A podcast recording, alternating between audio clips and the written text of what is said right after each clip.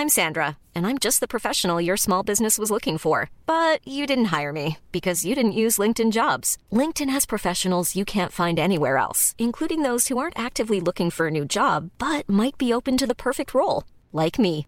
In a given month, over seventy percent of LinkedIn users don't visit other leading job sites. So if you're not looking on LinkedIn, you'll miss out on great candidates like Sandra. Start hiring professionals like a professional. Post your free job on linkedin dot com slash people today. Everyone knows therapy is great for solving problems, but getting therapy has its own problems too, like finding the right therapist, fitting into their schedule, and of course, the cost. Well, BetterHelp can solve those problems. It's totally online and built around your schedule. It's surprisingly affordable too. Connect with a credentialed therapist by phone, video, or online chat, all from the comfort of your home. Visit better help dot com to learn more and save ten percent on your first month. That's BetterHelp, H E L P.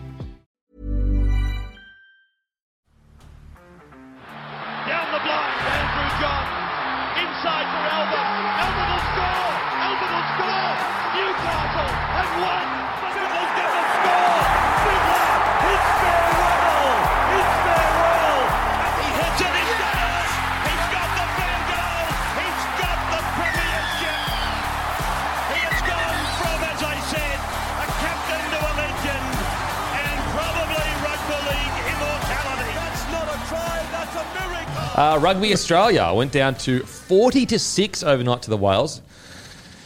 Uh, we beat Georgia and we lost to Fiji. We'd never, I think it's like sixty years or whatever since we lost to Fiji or something. Granted, Fiji have a quite a good side. I just wanted to talk quickly about this uh, because it is, you know, Australia and sport. And I'm actually of the mind that I like when rugby's going well in this country. I'm not a, a zero-sum guy where I'm like, yeah, screw rugby, we don't want it to go well. Obviously, I always want N R L to go better, but I like rugby to go well. Um... Did you guys get a chance to cover, like, go over this game at all, or the the yarn around it? Because there's a lot of yarn around it that I would love to talk about. Yeah, a little bit. I, I went to school with a lot of guys that play union, and got a lot of mates that are very keen union fans, and it's uh, group chats were pretty grim this morning. Did Wales score, or was it thirteen penalty goals?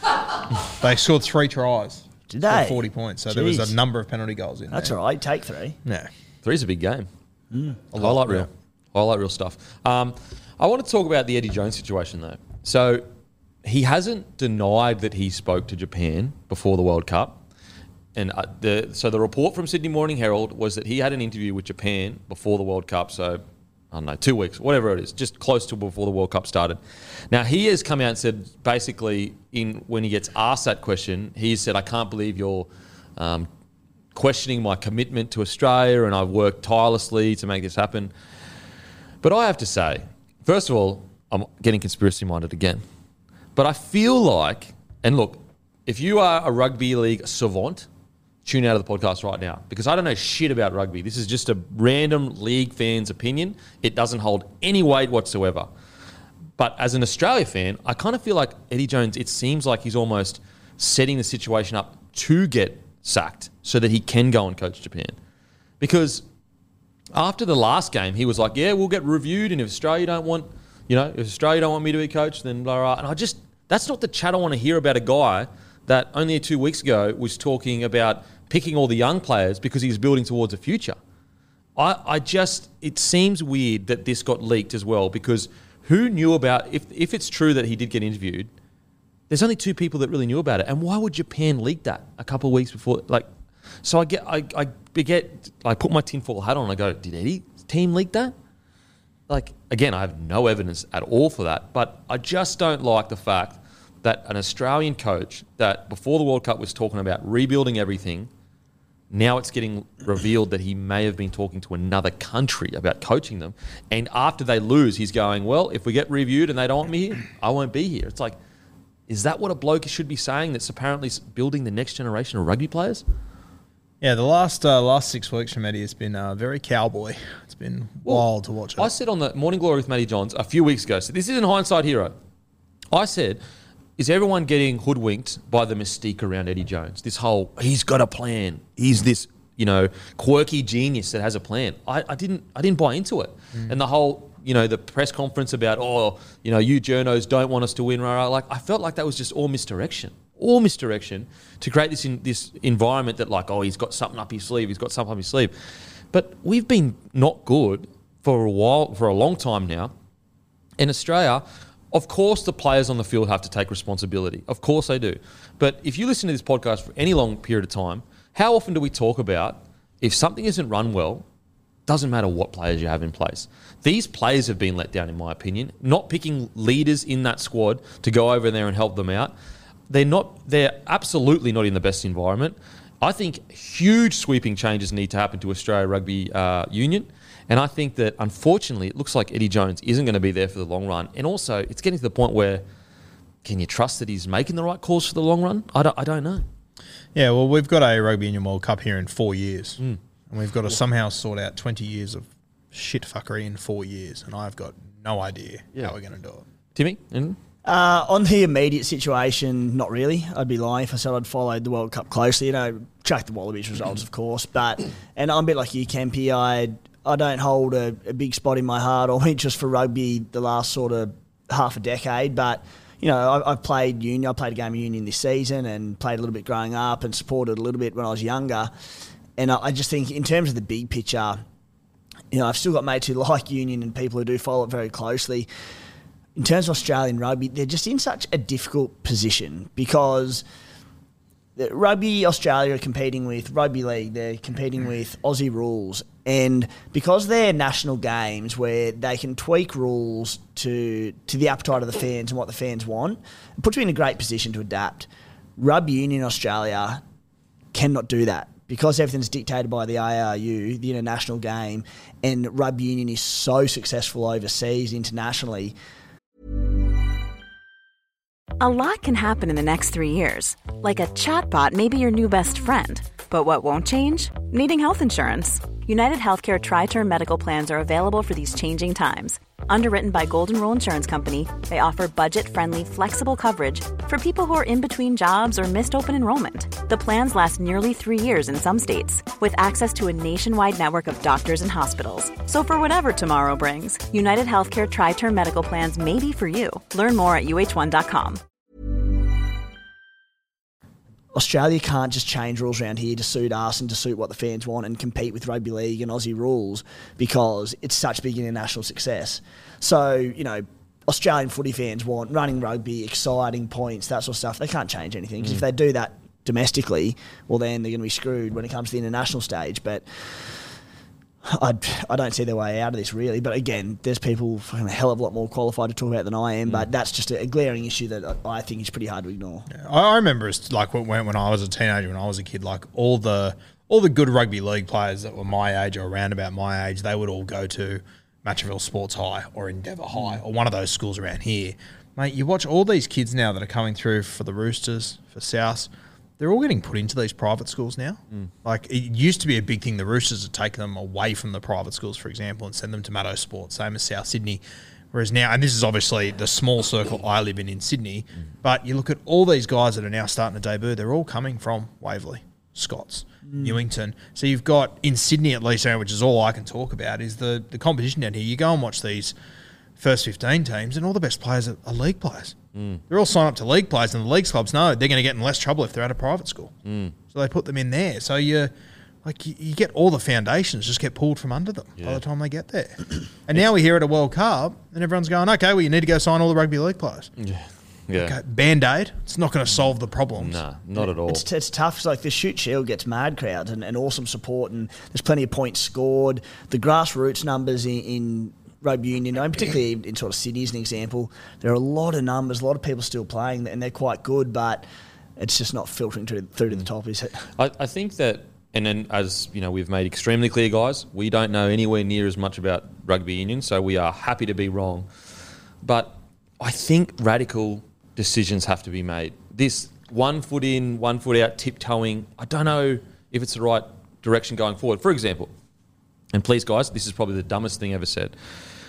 Is there a chance or a world or an idea where we could go, okay, maybe we do make rugby union more exciting in Australia to get the participation in professional rugby union more? So maybe there are some slight rule changes to international rugby union. Yes, we will get towed up as international, like Australia will get towed up. But the thing is, we already suck. You know what I mean? We're already – and that's not – I'm not trying to be disrespectful to players. As I said – I don't think it's the players' fault. I think it's the system that's been created. I think that there are talented guys there that are just in poor systems. But are we not already not good? So why not take the longer approach of let's build the game back up in Australia, take some hits internationally, but hopefully in the long run the game actually survives. Because right now we're, we're dwindling down to a game literally not surviving in the country, which I know it sounds hyperbolic, but right now the professional rugby union in Australia, it's not even close to financially viable. It's happened very quickly as well because mm. ten, probably more fifteen, twenty years ago, I suppose, actually, it was thriving. And like the Super Rugby was huge, the support for Brumbies, the Waratahs, all that, it was big. So it's happened quickly. It's happened really quickly. Like, I, I wasn't even a, a league fan or a union fan, but I remember all the big stars from Wallabies when mm. I was younger. Mm. And I understand that's when we had a success. Anyway, we'll, we'll move on from it, um, guys. I just want to be really clear, though, like, we aren't experts in this, so please, matter of fact, please educate us in the comments section of what you think the right decisions are going forward. Um, but it is looking super, super dire. We are, we're in like the last gas, honestly. Well, when you can compare it to the feeling around two thousand three when we last had the World Cup here, like, I'm not a huge union person myself, but that was unbelievably good. Yeah. It yeah. was such a good time. It was like the Olympics all over again. It was great. The hype was incredible yeah. around it. You know what's crazy? I would love to get the, and I know it's different time slots, I would love to get the ratings for the Matildas compared to the ratings for the, the Rugby Union Australian side. And I know that the Matildas obviously would be way bigger. It was a home World Cup yeah. final, blah, blah, blah, all that kind of stuff. But to show you how dire the situation is right now. Yeah, I don't think the Wallabies would want to see those numbers. You know, that's dire, dire. Yep. And, and also, who gets more funding?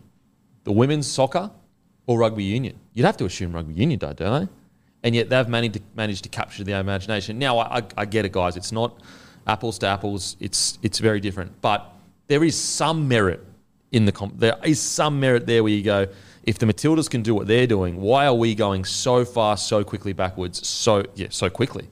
Um, yeah. And I mean, like, you know, I've, I've been sitting here for the last few years thinking, geez, we're going to lose so many league players to this World Cup. Are we? Are the players going to go? Mate, hot take. Hot take. I think there's a chance that Suali'i doesn't go to union. I think there's a very good chance they get very few players. Because, okay, you're Suali'i and you're union. So you're union. And let's say after this World Cup, everything's happened, they make some drastic decisions. Why are we spending one point five million dollars on Suali'i? It literally does nothing for us. It, it, it's going to make, yeah, he's a little bit of a star, but in the long term, not really going to do that much for us. Maybe he's the catalyst that changes everything. Maybe he's that good. I don't know. And then Suali'i's side, he can get a million dollars at another N R L club. He can stay in the game, build his profile. That it's going to be worth more than the, so uh, let's say he loses one point five million dollars over three years. The brand exposure that he would get as a superstar in league will be worth one point five million dollars over three years' time. I mean, you could fill that with sponsors easy with a guy like Suali'i. Big, tall, athletic, handsome. Like every, every, he has everything to be a superstar. Um, The the mid to late two thousands, you used to just be terrified just seeing all these N R L players make the switch to rugby union. As like league diehards, you'd hate it. Mm. But you knew they were coming at times. I think I was ten or eleven years old when Sonny Bill woke up one morning back home and flicked on Fox Sports News and he was on a plane to Toulon. I'm just like, I remember crying. I was so devastated that Sonny, I seriously did. And I, it was on the plane over there. Like, this is the worst thing I've ever heard in my life. And then nowadays, it's like, mm, sweet, go. Well, you're almost like, good luck, bro. Yeah. Cheers to you. We'll yeah. see you in three years. Yeah. yeah. Like, is it a smarter business decision for Suali'i to stay in league? It, it, mate, it might be. It honestly might be. Like, imagine, let's say this continues as it is. We have a home World Cup. We get dusted and bounced out in the in the rounds. That's the. I don't know if it will be, but if we're not at the, the rock bottom and the death of union, could you imagine a home World Cup where we get bounced out in the, the group stages? Oh. Big four years for him. Oh, mate. You, like, I think it's it's almost, they're in survival mode right now. Mm. The decisions they make could very well predict whether they do survive as a game. In That's as a, a tough thing level. As well. Like, in four, like it's pretty much the young guys that have come into this World Cup now. They don't know anything else but the Wallabies sucking. Yeah. I grew up with the Wallabies being entertaining, fun yeah. to watch. The, the nation would always get around them. It hasn't been like that for twenty years. I think they've been let down. This whole squad's been let down by decisions above them. I really, really do. I... I And again, that's outside looking in, but it just looks like some of the decisions that are made are just, yeah. Anyway, we'll move on from it, guys. As I said, please, if you are deep in rugby union, let us know what your thoughts are, where we've got it wrong or where you think we could change our opinions. Uh, because at the end of the day, I think all four of us want the Wallabies to win and we mm. want rugby union to succeed. I do anyway. In some ways, mate, you could call the World Cup a success because Benny Donaldson carved up Georgia. So that's all we do. Ah, uh, yeah.